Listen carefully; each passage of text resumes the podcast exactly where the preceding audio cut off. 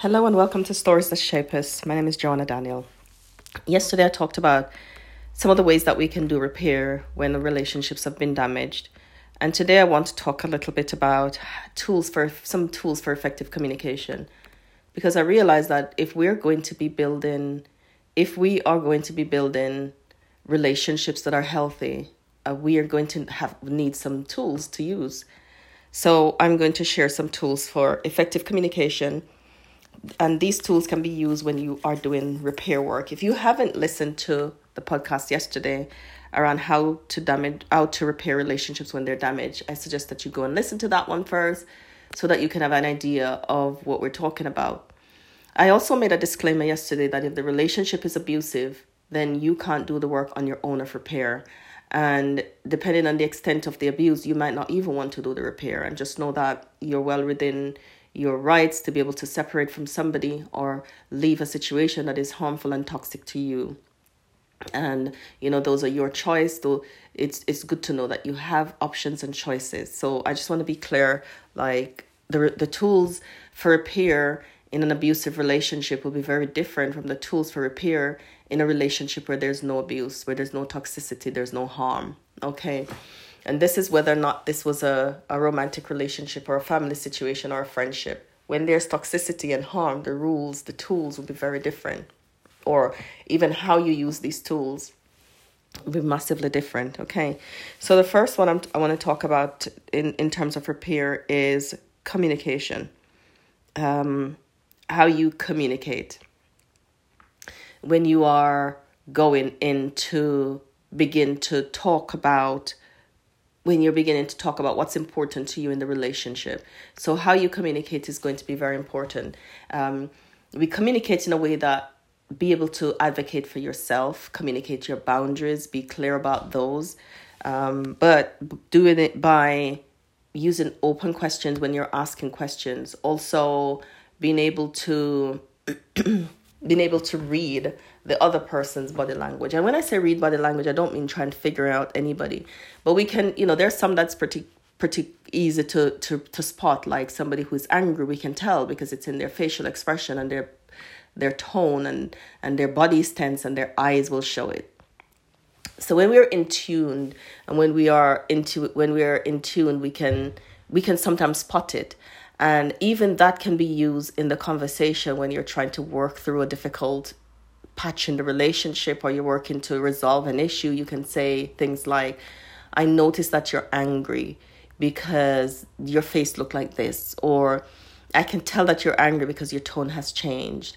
You know, we tend to know it because sometimes we feel we feel insulted or we feel um, when somebody's been condescending, we can tell it's in their tone and as you're working through and it's uh, communicating, you can call those things out. Like when you said that, it sounds condescending to me. What did you mean? And so checking with the person what they mean. What did you mean when you said that? Because it sounds condescending to me, and I and I don't want to misinterpret what you meant. And um, if they are being condescending, then of course, then in that you can make decision. I mean, that very few people would say, "Yes, I'm trying to be condescending because I think I'm better than you." they won't. But if somebody's being condescending, that's in effect what they're saying. And that's the beautiful thing about communication because it gives us an opportunity to hear more about what the person is saying, to hear more um, about their heart, what's on their heart, their heart towards us. It really gets us to to hear more. I can't tell you how many times it, it has saved me from problems because I listen longer. Save me from you know, saying something to my children or to my husband or to a friend because I just let myself or let the Holy Spirit tell me stop and listen longer. And when I listen longer, I hear more of what they were saying as opposed to if I'd responded to the half of when my heart rate started to go up or when I can feel tension in my body and I knew that I wanted to say something here. If I'd responded to that and not deal with what was going on in my body, I would have put my foot in it, as they say. I would have responded at the wrong time. So, listening is another effective tool. When we listen and ask questions, you know, as you're listening to clarify, clarify what you're hearing.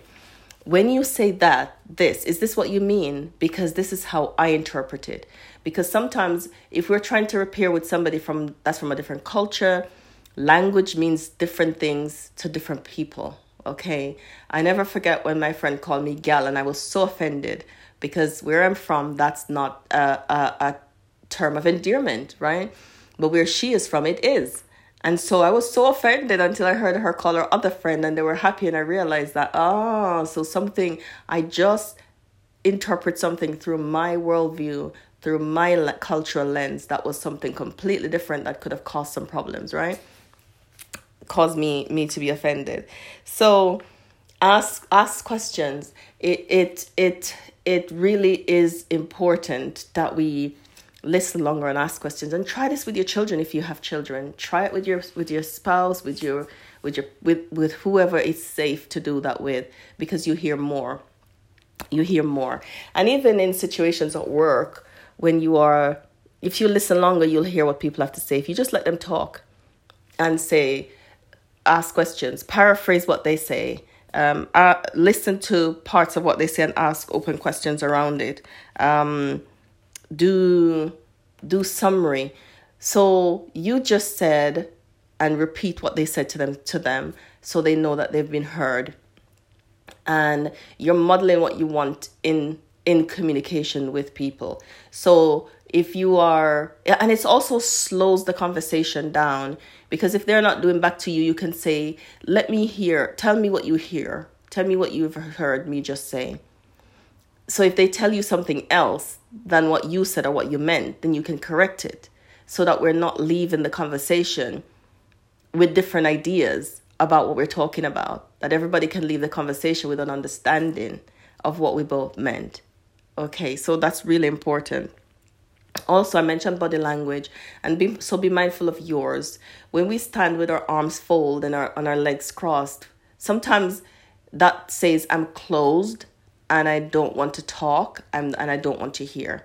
Sometimes that it communicates that. But if we sit with our with our hands at our side and our and and our legs uncrossed, then it says I'm open and I want to hear what you have to say. Right? Um, sometimes crossed legs can say I'm relaxed and I'm here. Um, so it also depends on what's going on in your face. You know, what's your facial expression saying? Um, are you smiling? Are you making eye contact? Are you is is your face soft or is it hard what's going on because it, what's going on in our heart will show and reflect on our face so it's important for us to be able to to to to know that about ourselves so what are you like when you're angry and so whatever are you feeling angry or or frustrated or irritated or whatever you're feeling inside will show in our bodies. So it's check check that for yourself because that's also communicating. That's also saying something. As you will read as well from the person that you're trying to talk to and what they're communicating on their body language. Uh, I and i mentioned um, paraphrasing and and repeat repeat what they say so that they know that they're heard and you know that you're heard so these are some ways to communicate that will help to repair. And you can use it with use it with anybody. Use it try it at home try it at work try it with your friends. Um, just use it as a, a matter of um, just in your everyday relationships. But they're also really effective tools when you want to slow a, a conversation down so you so you can hear so the next person can be heard and it's really effective when you're trying to repair for to use these tools as part of the, the, the tools that you're using in this com- communication to manage the conflict so that you can both be heard. Thank you for joining me in Stories That Shape Us. I'm going to continue this conversation in our next story tomorrow. I hope you'll join me.